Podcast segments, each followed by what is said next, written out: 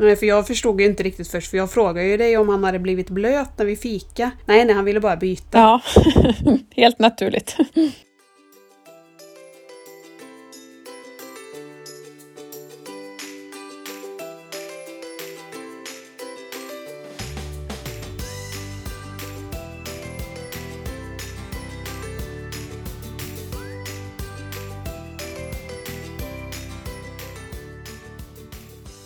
Lyssnar på det nionde avsnittet av Nordlyckans podd med mig Emma. En podd från en funkismammas perspektiv. Och jag är mamma till tre barn. Alve, Vide och Tuva. Och Vide har en sällsynt diagnos, ett syndrom som heter MAN 1B1-CDG. Ett syndrom som har gett honom bland annat en intellektuell funktionsnedsättning och autism. Medan jag sitter och spelar in det här så Precis utanför dörren här så håller min brorsa på att eh, hjälpa oss att göra ordning trädgården runt våran utbyggnad. Så om man hör ljud ifrån maskiner så vet man var det kommer ifrån. Idag gästas jag av Emily som är mamma till Alvin och Axel. Varmt välkommen till Nordlyckans podd. Tack så jättemycket.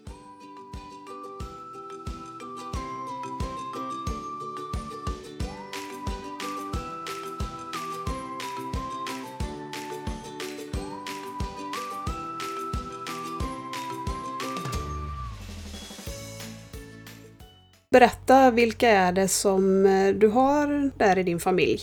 Det är jag, mamma Emelie och sen har vi pappa Niklas och sen har vi våran äldsta son Alvin som är snart åtta år. Sedan har vi Axel som precis i veckan här fyllde fem år. Och det är ju Axel som föddes med en eh, sällsynt diagnos. Och vilken diagnos är det? Han har en diagnos som heter SAT-B2, SAT-B2. Det är en gen som heter SATB2, där man har en förändring på den genen. Så det heter egentligen SATB2-associerat syndrom. Jag tror att de är ungefär fem barn i Sverige konstaterat. Och så är det just nu registrerat 450 stycken barn i världen poppar ju upp nya barn hela tiden som får den här diagnosen tack vare ny teknik. Och när fick Axel sin diagnos? Axel var tre och ett halvt när vi fick det svaret. Han föddes med gomspalt, men redan då så, så sa de ju det att alla som föds med gomspalt så är det ungefär 90 procent av dem, och även om det är läppkäk eller gomspalt som har en annan diagnos. Eh, men det fanns inga misstankar just då att det var någon, något annat med Axel, utan vi trodde att det bara var den här gomspalten. Men sen så kröp det fram mer och mer att det var någonting mer då. Och det var väl först på den här 10 månaders kontrollen tror jag, när man skulle göra det här, kommer jag så tydligt ihåg, pincettgreppet. Det var det som de på BVC tyckte. Det kunde han inte då vid tio månader. Det var då liksom det började, att man började utreda att han gick vidare till en på läkarkontroll och extra kontroller. Så sen dess då började man väl så sakta misstänka att det var något mer. Men det var, så det var först vid tre och ett halvt som han fick själva diagnosen. Det här med gomspalten, visst har han genomgått några operationer för det? Ja, precis. Han hade ju en isolerad gomspalt i bara gommen då, så den slöt man halva gommen när han var sex månader bara och sen slöt man hela gommen när han var två år. Så hans första två år var ju det som var rörigt då. Det var ju allt kring maten och att han hade det här hålet i gommen. Då trodde vi inte att det var så mycket större än bara det lilla problemet. Vad är det som medför om man har gomspalt? Vad är det för problem som uppstår? När man är liten då, när man föds, så innebär det att man inte kan suga, man kan inte amma. Det blir inget vakuum i munnen eftersom att det är öppet från näsan in till munnen. Så vi fick ju mata honom med en speciell flaska som man pumpar i honom maten då. Och sen när man börjar övergå till fast föda så blir det krångligt. Det kommer upp i näsan, maten och han var tvungen att sitta ganska bakåtlutad för att han skulle kunna få ner maten. Eftersom att det var hål upp i gommen så blir det inte det här när man liksom själv trycker upp tungan i, i gommen. Men, men, han var jätteduktig och hittade sin egen lilla teknik där faktiskt. Men det var ju, tog väldigt mycket tid kring maten. Man får väldigt lätt vätska i öronen i och med den här, eh, som att det är öppet in med näsan och allting. Så det hörde han också väldigt dåligt. Så det var också en sån här grej att man trodde att han var sen i talet för han var väldigt tyst. Det trodde man berodde på att han hörde så dåligt för att han hade vätska bakom öronen då. Och det här med gomspalten, är det någonting som han kommer behöva operera igen eller? Nej, det är det faktiskt inte. Inte för hans del så är det, nu är han liksom färdig med det då. Det var hans två operationer. Sen går han på extra kontroller ända tills man är 18 tror jag man blir liksom utskriven från det teamet. När ni fick eh, den här diagnosen och vilket syndrom han hade, hade han fått några andra diagnoser innan dess? Nej, det hade han inte utan han fick liksom två diagnoser samtidigt där utan det var den här satt B2 och sen så även måttlig utvecklingsstörning då. Satte de samtidigt så att han, han hade inte gått någon sån utredning innan det.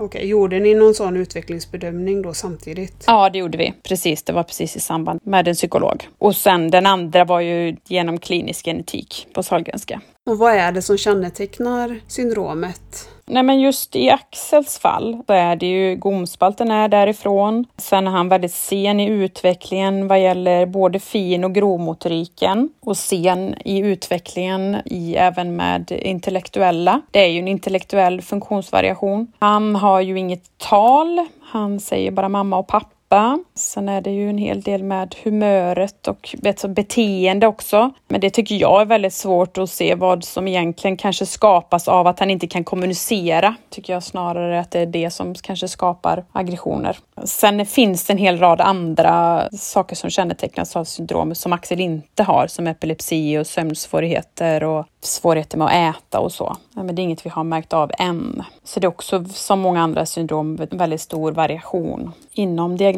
Det finns nog ingen som talar fullt normalt, utan det kanske är någon som har 200-300 ord. Då ligger man nog extremt långt fram. Jag tror att de flesta har bara enstaka ord. Har ni träffat eh, någon annan Nej, det har vi inte. Vi hade väldigt otur faktiskt, för när vi fick den här diagnosen så ja, då började ju läkaren med att säga att det fanns inga andra barn i Sverige som hade den här diagnosen. Så gick vi hem och googlade med en gång såklart och då såg vi med en gång att dagen efter så var det en satt B2 informationsträff i Stockholm. Så då fanns det ju uppenbarligen andra barn i Sverige. Men vi har kontakt med dem på via Facebook, så det är väl ungefär fem barn tror jag. Men sociala medier är ju helt fantastiskt när det gäller sånt här. När man är lite ensam i, sitt, i sin diagnos så har man ju lärt sig och träffar ju människor från andra sidan världen som plötsligt är, man har hög igenkänning med. Hur är det med utseendemässiga drag? Liknar barnen varandra? Ja, det är inget som man på pappret har, liksom kan läsa sig till, fast jag tycker ändå att man ser väldigt mycket likheter på många av barnen, absolut. Det gör man. Väldigt små, tunna och då har de ju oftast lite tänder som sticker åt lite alla håll. En rolig grej som står i den här internationella beskrivningen, inledningen på det pappret så står det att de har de vackraste leenden. Det tycker jag är så roligt för det stämmer väldigt bra på Axel också. De, de är oftast väldigt, väldigt glada. Ja, han är ju jättecharmig, eran kille, så det stämmer jättebra. Ja, jo det gör det faktiskt. Sen har de sina arga stunder också.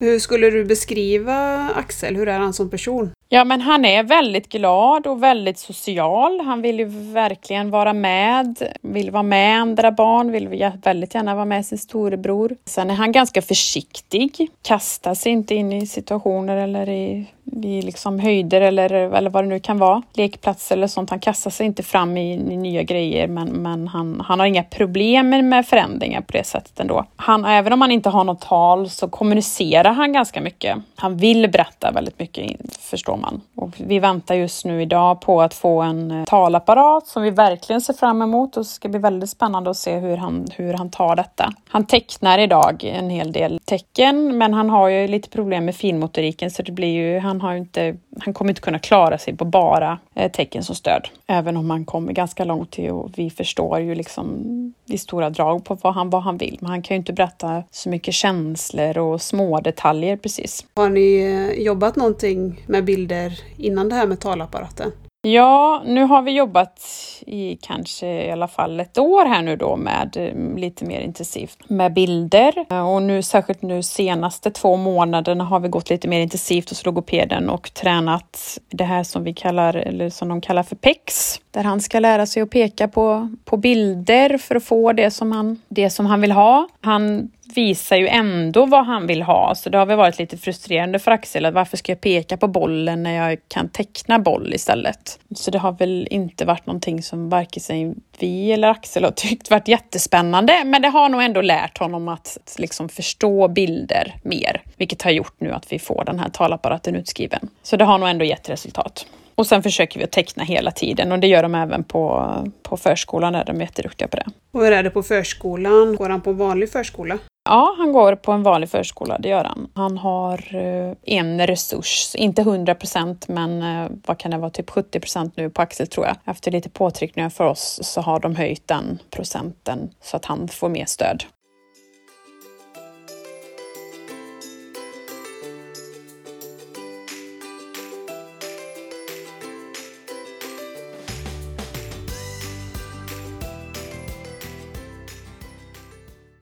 Är det ni träffar på habiliteringen? På habiliteringen träffar vi framförallt eh, logopeden men sen är det även sjukgymnast och specialpedagog. Sen går Axel också hos på ögon eftersom att han skelar och sen går han på hörselkontroller varje halvår eller vad det kan vara. Så det är väl ganska många olika enheter sådär. Har hans hörsel blivit bättre? Ja, men sen tror jag nog att det snarare är så att han... Ja, den har ju blivit bättre för att vätskan i öronen har ju försvunnit, så det har den. Men, men det har ju alltid varit väldigt svårt att förstå hur, hur han hör, för han har inte kunnat koncentrera sig på de här hörseltesterna och de har inte riktigt varit anpassade för en, ett barn med funktionsvariation heller. Eh, men nu senast var vi där i våras och då var det en jätteduktig eh, tjej som var där som som hade bildstöd. Och då, det ger ju enormt stor skillnad. Man märkte tydligt på Axel att han kunde koncentrera sig på ett annat sätt. Även om han också var äldre nu då, men, men det... För det blir man ju lite förvånad över, för Vida har ju också gjort eh, är det tre, två eller tre hörselundersökningar. Att det inte är anpassat Nej. alls. Och det måste ju vara jätte jättemånga barn med funktionsnedsättningar som kommer på hörselkontroller. Ja, ja, visst, det måste det vara. Nej, det borde vara en självklarhet. Jag tycker att det, även för, för andra barn, vanliga barn, så är det ju en väldigt främmande miljö att bli instängd i ett väldigt konstigt rum. Så det, det skulle säkert gynna alla. Det är ju ändå på en avdelning anpass som ska vara för barn. Men eh, nej, det är inte riktigt gjort så. Och det är ju, tyvärr är det ju sällan man kommer på sådana läkarbesök som är utanför habiliteringen där man verkligen känner att de har tagit till sig vem det är som kommer på besöket. Men jag tycker nog inte heller alltid på habiliteringen att det heller är anpassat. Jag kan inte komma ihåg att det varit några bildstöd på några läkarbesök där heller. Nej, nej det, har, det är det faktiskt inte när du säger det. Nej, det är det inte. Det har vi inte haft. Då får man ju ordna det själv i ja, så fall. precis. Nej, det är, ing- nej, nej det är det inte. Och det är ju faktiskt väldigt konstigt.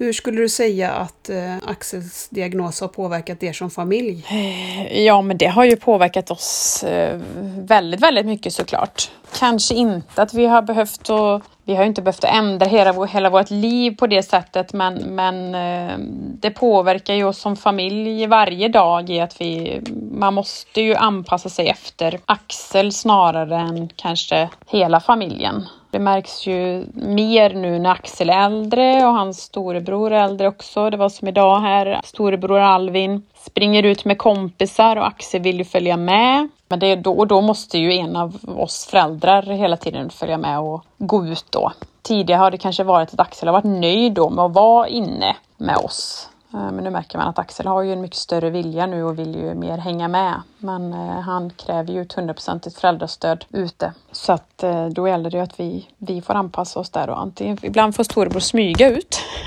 för att inte Axel ska se det. Eller så får vi ju faktiskt följa med och hitta på någonting specifikt med honom då. Det har väl påverkat, liksom, det är ju mest syskonrelationen som det, som det påverkar om man, eh, man ser på många andra familjer där som har två barn, där när barnen kommer upp i den åldern som våra barn är nu, så leker ju syskonen väldigt mycket, vilket gynnar båda. Det blir ju inte riktigt samma när man har en lillebror som, som har en intellektuell funktionsvariation. Det blir ju inte samma lekkamrat, även om de har fantastiskt roligt ihop och Alvins storebror, växer ju upp med en, en helt annan känsla på, av, av människor och, än vad kanske många andra barn gör. Man måste ju anpassa det, det man faktiskt bestämmer sig för att göra, men sen har vi, vi ganska tidigt bestämt oss för att vi vill liksom inte sätta, vi vill inte begränsa vårt liv och vi vill inte heller liksom begränsa Axel i vad han eh, ska kunna göra. Men det kräver ju också väldigt mycket mer av oss. Vi har rest en hel del, eh, men då, men då och då har vi verkligen tagit mod till oss att göra det ändå.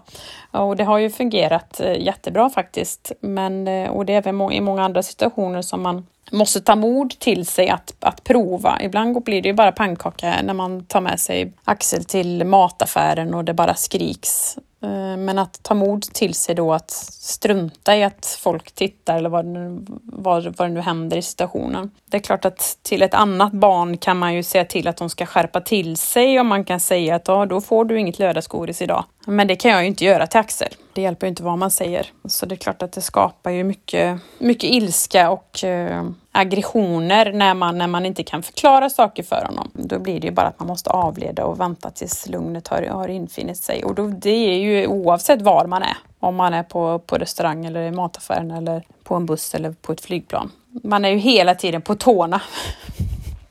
Jag vet ju att ni har varit iväg på lite långresor. Hur skulle du säga att eh, ni blir bemötta utomlands när ni kommer med Axel? Nej, men jag skulle väl säga att vi tycker nog att det har varit mycket lättare utomlands. Nu har ju vi varit exempelvis i Thailand och sådär då. Där på restauranger är mycket, mycket lättare än vad det är i Sverige. Det känns som att det generellt med barn utomlands så är det liksom ett helt annan förståelse för att barn låter faktiskt. Man behöver inte skämmas för det och även på flygplatser är det väldigt stor skillnad om man kommer på flygplats i Sverige eller om man kommer på flygplats någon annanstans i världen. I övriga länder så kommer, får man oftast gå före köer om man kommer med, med små barn och man, man ser att kanske Axel behöver lite extra hjälp. Men det ska man aldrig föra i Sverige känns det som. Det har, inte, har vi inte fått göra i alla fall. Så det känns som att det är en mycket större förståelse faktiskt när vi har varit ute och rest. Så det har verkligen eh, varit positivt. Sen har det ju varit skillnad också det som är mot, nu har ju Axel varit ganska liten. Det är ju först nu man tänker att han börjar bli lite större. Oron är ju för framtiden när man inte kan lyfta upp honom och inte, han inte ser ut som ett litet barn. Nu känns det ju mer som att det är eh,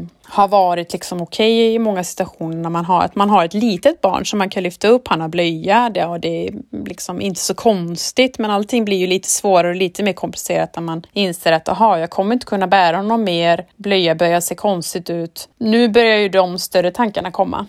Ja, det har jag också tänkt på en del, eh, att den dagen kommer när man inte kommer kunna bära vidare. Nej. Att hur gör man då? Nej, det undrar jag också. För jag tror att eh, båda våra killar är väl också sådana som kanske vill komma upp lite i famnen så som små barn ja. gör. Och det kommer ju komma en dag när man får säga nej till det. Ja, absolut. Nej, det, det undrar jag också hur, hur, hur man gör då. Men det, men det visar väl sig i framtiden. Det kanske liksom man, men det är ju sådana, sådana tankar som man, man som förälder tänker på. Som eh, andra föräldrar tror jag inte skulle tänka en sån tanke som inte är en funkismamma.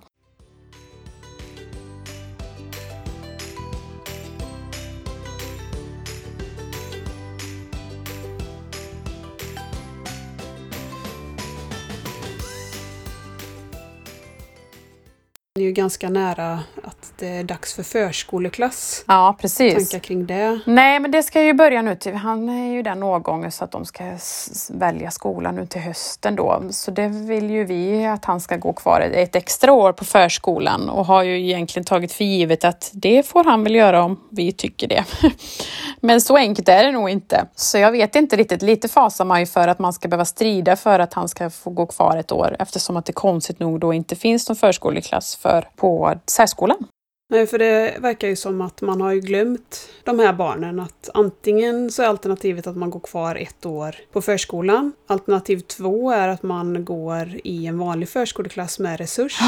Eller att man börjar skolan ett år tidigare, liksom börjar särskolan i första klass. Ja, precis. Och jag vet inte, det enda alternativet som hade varit bra för både ehm, Vid och Axel är väl kanske att gå kvar på förskolan ett år till. Ja, absolut. Det är väl så vi känner i alla fall, att vi har ju väldigt, väldigt svårt att se, eller det är som en omöjlighet i mina ögon att Axel skulle kunna klara av att gå i eh, en vanlig, vanlig klass. Det känns bara som att det skulle bli förvaring där han skulle ha en vuxen jämte sig och behöva sitta i ett annat rum. Nej, det känns eh, väldigt långt borta.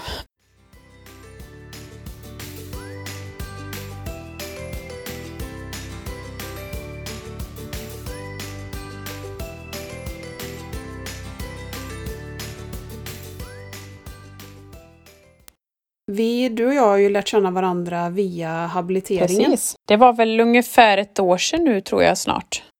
Ja, jag satt och funderade på när det var, men det måste varit förra hösten. Ja. Det var i en samtalsgrupp för föräldrar som en kurator tillsammans med en funkisförälder mm. höll i. Det heter något speciellt det konceptet. Jag kommer inte ihåg det nu. Kommer Nej, det, det kommer jag faktiskt inte ihåg vad det hette. Fantastiskt bra. Träffades fem gånger, var det? Fem ja, gånger? fem eller sex gånger tror jag. Ett av ämnena i den här samtalsgruppen var fritidsaktiviteter för funkisbarn. Och då kom vi väl egentligen fram till att det inte finns några aktiviteter för barn med den utvecklingsnivån som våra killar Nej, har. Nej, det kändes som att alla var lika frustrerade och undrade om det verkligen inte fanns någonting som man, in, som man inte hade hittat då, men ingen hade ju hittat, det var ingen som hade hittat någonting att, uh, att göra för våra barn. Och sen började vi skriva lite till varandra fram och tillbaka och hitta väl ett eh, gemensamt intresse i att kanske försöka starta ja, någonting. Ja, precis. Nej, men vi kände väl att eh, finns det ingenting eh, som passar våra barn så kan vi nog inte riktigt sitta och bara vänta på att det ska dyka upp. För båda våra stora killar, både Alvin och Alve, är ju idrottskillar. De håller på med flera olika idrotter. Och i alla fall från vårat håll så tycker vi att det är väldigt viktigt det här med rörelse och att vara med i en förening. Alltså allting kring det. Både att röra på sig men också vara del av ett sammanhang. Känns ju jätteviktigt. Ja, verkligen. Och lika viktigt båda två egentligen. Både att röra på sig och att få, få ha det här sammanhanget. Och ha något eget framförallt också, som är deras grej. Som vi hittade i Borås så har ju FUB eller FUB, vi vet inte riktigt hur man uttalar den här föreningsnamnet. Men eh, de har ju en gympa som du har varit på ja, Axel. Ja, det har de. Men den, eh, vi var där några gånger med Axel och han tyckte det var fantastiskt roligt att ha någonting som han kände att det här var ju min grej. Jag får ta med mig mina inneskor här och han skulle iväg på någonting istället för att det var bara storebror som tog med fotbollsskorna och åkte iväg. Så han var jättelycklig. Men det var, det var alldeles för stora barn. Det var ju till och med barn som gick på gymnasiet så det var alldeles för stort spann för att riktigt skulle passa Axel. Därför kände vi att det var inte riktigt hundraprocentigt för, för Axel utan det, behövdes, det behöver vara någonting som anpassat för mindre barn och i en liten grupp. Jag skickade något mejl och då sa de att de rekommenderar väl egentligen från skolålder men att alla var välkomna såklart. Men sen började vi prata om att man skulle ha något mer anpassat för våra barn, att man skulle jobba lite mer med både bilder och med tecken som våra killar behöver. Att eh, skapa någonting som hade fungerat för ja, dem. och skapa rätt förutsättningar, att de ska kunna komma dit med rätt förutsättningar, liksom kanske kunna förbereda innan och att det då ser likadant ut varje gång med hög igenkänning. Dels började vi prata om, eh, eller vi var i kontakt med eh, FUB och sen så tipsade de i sin tur om Parasportcenter som finns i Borås. Som faktiskt är en fantastisk eh, lokal om man inte har varit där och vill kika hur den ser ut. Det var ju superfint där. Ja, verkligen jättestort och fräscht.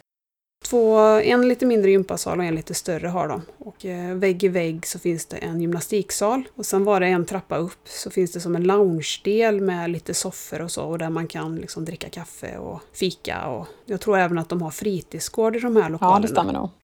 Då har vi varit där och tittat och sen så har vi spånat fram och tillbaka på hur vi ska lägga upp det och vi har funderat på när som hade varit bäst för våra killar var väl där vi började lite vilken, vilken dag och vilken Precis. tid. Precis. Och där insåg vi väl kanske båda två att för våra barn så fungerar det inte att ha någonting en vardag kväll. Då måste vi sluta tidigt från jobbet för att kunna hämta dem för att de ska orka. Det kan inte vara för sent på eftermiddagen en, en vardag. Och det var väl kanske också ett argument till att inte det funkar med den här andra gympan. De orkar ju inte riktigt samma som kanske andra fyra femåringar med att ha en aktivitet efter en dag på förskolan. Nej, för vi har ju i stort sett aldrig med oss vid det, när Alve åker på träningar och så. Man ser ju att andra har med sig syskonen till hans fotbollskompisar, men vi har ju aldrig med oss vid det där, utan han behöver ju återhämta sig efter en dag på förskolan. Så jag hade också lite svårt att se att man skulle först vara på förskolan och sen åka till gympa och att det skulle bli någonting bra Nej, det, då, har, då ger man ju inte dem rätt förutsättningar. Så nu har vi fått hjälp att boka den här minsta gympasalen där på Parasportcenter på söndagar mellan 10 och 11. Mm. Det tror vi är en bra tid. Och vi tänker ju också lite nu att vi ska försöka göra lite reklam för gympan här. För att det är ju lite svårt att nå ut till den här målgruppen. Ja precis, och vi hoppas ju, eller vi tror ju i alla fall att det borde väl finnas fler föräldrar som tänker som vi, att, eller har letat efter någonting eh, för sina barn i, eh, i Boråsområdet är ju detta då. För vi tänker väl oss ett åldersspann på ungefär fy, mellan fyra och sex år.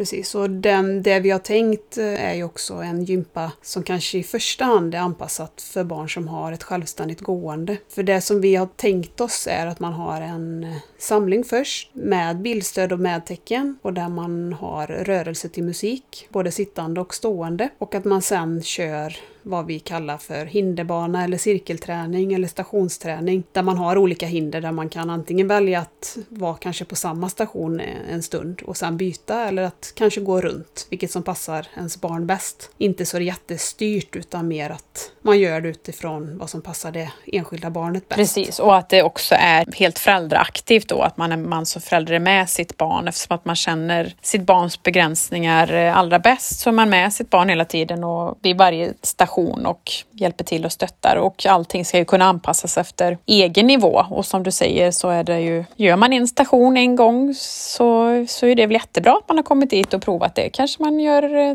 två stycken eh, nästa gång eller vågar det. Verkligen inga, inga krav på någonting utan det är väl det som är skönt när man är i ett, i ett funkissammanhang. Och stor igenkänning på att eh, det funkar inte varje dag och ibland blir det, blir det inte som man har tänkt sig.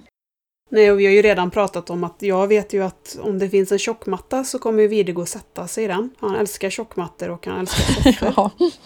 och jag vet att du har sagt att Axel, eh, att ta koncentration och sitta i en samling, att det är inte säkert utan han kanske kommer sväva ja, iväg. Ja. Så det är under de förutsättningarna den här gympan kommer vara. Det kommer vara kravlöst. Man kommer dit för att röra på sig lite grann och för att träffas. Precis. Och att faktiskt sen då efteråt kanske kunna sitta ner lite en våning upp där och eh, ta en kaffe och socialisera lite, vilket vi tycker är precis lika viktigt som egentligen själva gympan. Och nu har vi inte provat det här konceptet än, men vi, när vi sitter och tänker och pratar om det så tror vi att den här själva gympadelen kanske kommer ta runt 45 minuter och att man sen ändå har, även om man inte vill stanna så länge, så kanske man hinner stanna en stund och ha med sig något mellanmål eller något fika och så bjuder eh, FUB då som vi ska driva den här gympan med på kaffe och saft. Så att det blir både rörelse och eh, gemenskap. Ja, nej, men det känns superroligt. Det ska bli väldigt, väldigt spännande. Jag tror att eh, de här mammorna är väldigt taggade. Vi hoppas att barnen är lika taggade.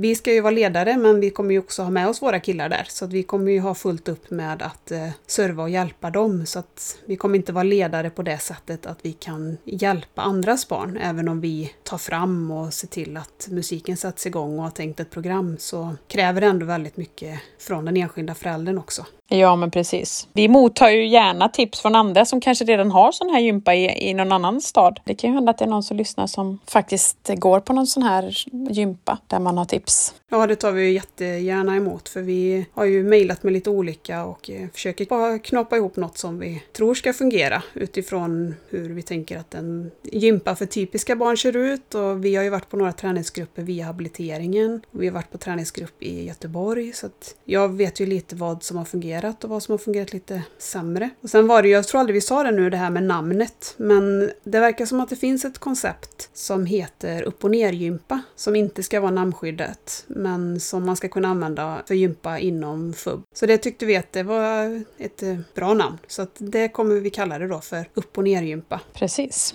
Och det kommer som sagt att vara på söndagar i Parasportcenter i Borås. Mellan 10 och 11. Vi startar den 30 augusti. Det är begränsat antal platser. Vi har tänkt max 10 barn. För att alla barn kommer ju också ha en förälder med sig så vi kommer ju bli många ändå. Så att eh, föranmälan krävs då för den här gympan. Så om man är intresserad av den så kan man kontakta mig antingen på Instagram eller på Facebook under Nordlyckan. Eller så kan man gå in på FUB Borås hemsida eller Facebook-sida. För då kommer det ligga information där också. Och sen är det faktiskt så att eh, FUB är så pass schyssta så att de betalar liksom för eh, lokalhyran och allting här så att det enda som kostar är väl medlems, en årsmedlemsavgift på i FUB va? Ja, precis. Så det, själva gympan kostar ingenting, Nej. men det krävs ändå ett medlemskap i föreningen precis, för att få vara med. Precis.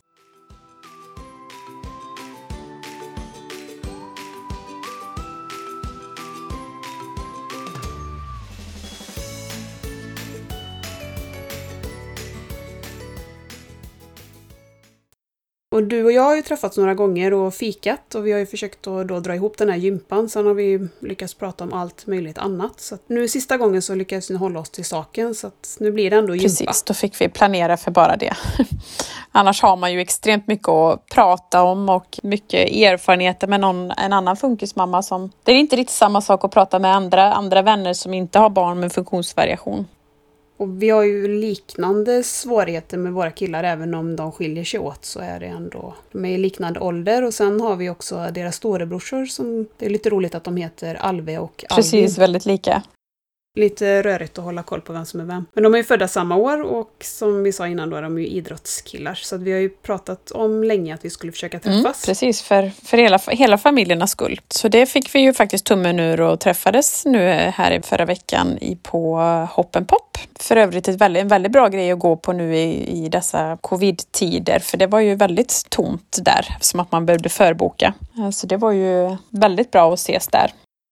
Nu vet jag inte hur Hoppen Pop ser ut på andra ställen, men i Borås brann ju leklandet, det stora leklandet ner, så att Hoppen Pop har gjort som ett litet eh, lekland där eh, barn under fem år får vara. Så det passade ju även bra. Då kunde ju våra tre yngsta var i leklandet och sen så var de stora längre in och hoppade och, och de gjorde de spelade spökboll. Och det tog några minuter, de var lite blyga först men sen när de väl kom igång så såg vi knappt röken Nej men det känner man väl att man, eh, jag tror att de båda, båda storebröderna där hade väldigt roligt. Jag hoppas att vi liksom kan, det kommer vi säkerligen göra, träffas mer i framtiden för jag tror att man ser en stor vinning av att eh, man träffas med syskon där också syskonen kan ha en, en, eh, ett helt annat utbyte och en förståelse för att man har en lillebror som, som behöver extra stöttning. Det är nog inte riktigt samma sak att ta hem, ta hem nya kompisar från klassen och så har man med en lillebror med en funktionsvariation så klart att det är, väldigt, det är lite annorlunda mot vad det kanske ser ut hemma hos dem.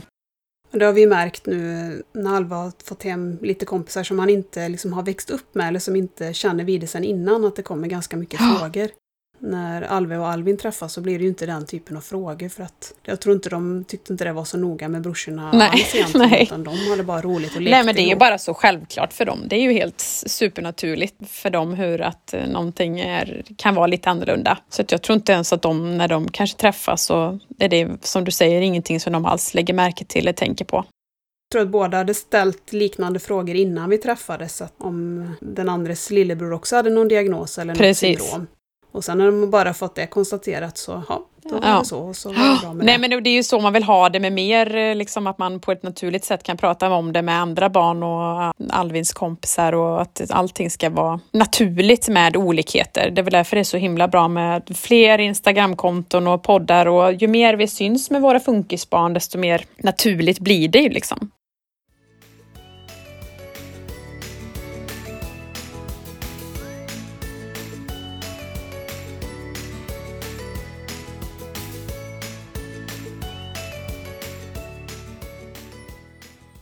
Dagen efter det så sa jag till Alve att det var väl roligt att du fick leka med en kompis igår. Mamma, jag fick inte leka med en kompis. Jag fick en ny kompis. Jaha, ja, vad bra. Det var så fint. Och sen skickade du och, och skrev att Alvin hade undrat om inte vi ville följa med och bovla med någon dag. Precis. Så det verkar som båda två hade väldigt roligt. De var nog väldigt nöjda, ja. Det hade de säkert haft även om inte de hade haft småsyskonen. De passar kanske ihop men jag tror att det blir någon form ändå av, eller man vill väl i alla fall tro att det blir någon form av samhörighet. Ja. Att man har eh, ett lite annorlunda familjeliv. Ja, men man skulle ju gärna vilja bygga upp en relation för att det är klart att sen, eh, det kommer väl säkert vara, det kommer ju vara stunder då man som storebror är jättetrött på att ha en lillebror som man hela tiden ska anpassa sig efter. Ja, då kanske, då hade det ju varit guld värt med en kompis som man kan beklaga sig för lite och som förstår precis Ja, nu blev det ju att de gick ju iväg och lekte och sen, vi var ju hela tiden, eller någon vuxen var ju hela tiden med eh, Vide och Axel. Men det, de hade ju ändå varandra, så då märks inte det så mycket på det sättet. Nej, precis. Att de behöver så mycket föräldrastöd. Nej, för det är ju det som är den stora skillnaden ändå när man är iväg med, med, med sin familj. Att man, i vårt fall då Axel behöver ett föräldrastöd hela tiden och Alvin blir lite själv istället för att ha en, en liksom bror i, i ungefär samma ålder som man gör samma saker med hela tiden. Så som man kanske, så som många växer upp, att man har ett syskon, syskonskap där man leker med varandra som, som kompisar så blir ju detta en, ett annat sätt där lillebror behöver stöttning och övervakning för hos oss är det ju så att Alve och Tuva leker väldigt mycket ihop och det är ju sex år mellan dem. Ja. Eh, Alve och Vide leker ju väldigt lite, eller Vide leker ju inte heller på det sättet. Så det är ju samma där, att den relationen blir ju på ett annat sätt. Ja.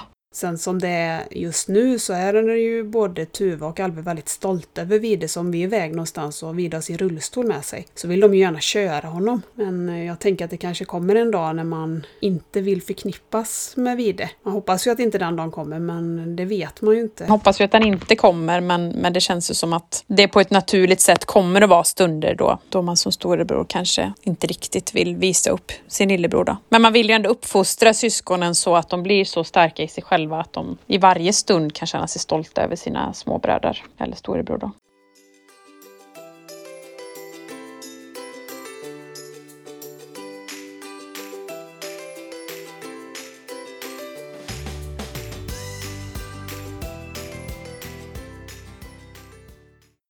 Sen uppstår det också en del roliga situationer som inte hade uppstått annars. Eh, vi, vi pratade om det med det här med de sociala koderna. Att de, alltså våra killar förstår ju inte riktigt det. Och som jag sa innan då så älskar vi soffor. När vi var på Hoppen Pop så fanns det två soffor. Och var den ena var ju egentligen full. Det satt ju två kvinnor där. Men han tyckte väl kanske att det såg lite mysigt ut så han kröp ju upp jämte den ena där. Och nu var ju hon fantastisk för hon hjälpte ju han upp och höll han i handen och så. Men alla uppskattar kanske inte det. Men det blir ju en ganska rolig situation. Ja, det blir det ju verkligen. Och jag tänker att ju, ju fler liksom, funkisbarn med funktionsvariationer och olikheter som, som syns och som man, man vågar ge sig ut. Det är ju jätteviktigt för andra barn att, att man ser de här olikheterna i samhället berätta om en egenhet som Axel har, att han gärna vill byta kläder, för det vill han ju göra där på Hoppen Pop ja, också. Ja, precis. Ja, eh, det är både roligt och lite jobbigt. ja, han älskar att byta kläder. Det rivs väldigt mycket här hemma i garderoberna. Och det, som du sa då, det händer ju även, han fick ju syn på att jag hade ett par byxor i ryggsäcken inne på Hoppen Pop. Så då vill han ju byta där. Då är det ju bara att, att göra det, för skulle jag säga nej där så blir det ju en rejäl scen och väldigt mycket ilska och skrik. Nej, för jag förstod ju inte riktigt först, för jag frågade ju dig om han hade blivit blöt när vi fika. Nej, nej, han ville ja. bara byta. Helt naturligt. Axel är ju väldigt mycket att han ska härma sin storebror också, så eh, jag gillar ju att syskonmatcha och har vi, har vi några tröjor som är likadana och han ser att storebror har på sig den, då gäller det ju verkligen att Axels sån tröja är ren. Annars får, får man leta fram den vackert och strunta i att den är smutsig. Ja, men då förstår han ju i alla fall det här med jo. lika, för det pratar de ju hela tiden Ja, det är ju väldigt viktigt på habiliteringen. Lägga lika, det håller vi på med hela tiden och vi det vill Nej, det vill inte Axel heller. Men oftast blir det ju tyvärr väldigt tråkiga träningsmoment där när man ska lägga ett kort på en banan på ett annat kort på en banan. Det blir, för Axel är det i alla fall så att det blir, det blir alldeles för tråkigt och inte alls spännande att göra så.